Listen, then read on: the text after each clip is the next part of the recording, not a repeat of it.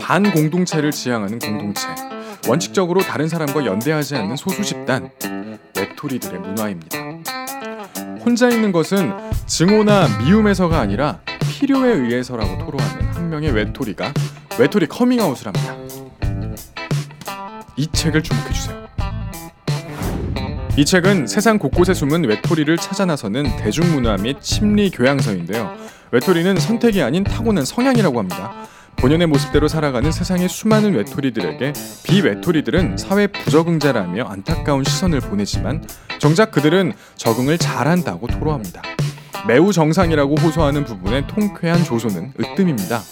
저자 애널리 루퍼스는 외톨이에 대한 오해를 밝히고 진면모를 보여주고자 광고, 의복, 범죄, 예술, 기행, 환경, 문학, 종교, 대중문화에 이르는 다양한 시선을 통해 외톨이의 의미를 분명히 드러내는데요.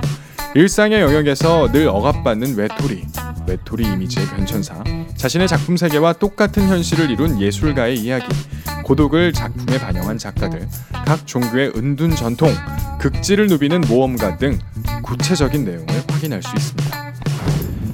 외톨이로만 구성된 집단은 없다고 합니다.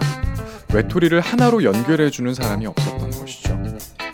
하지만 누군가는 그 일을 해야 했다고 저자는 말합니다. 왜냐하면 그들에게도 의미가 있기 때문이죠.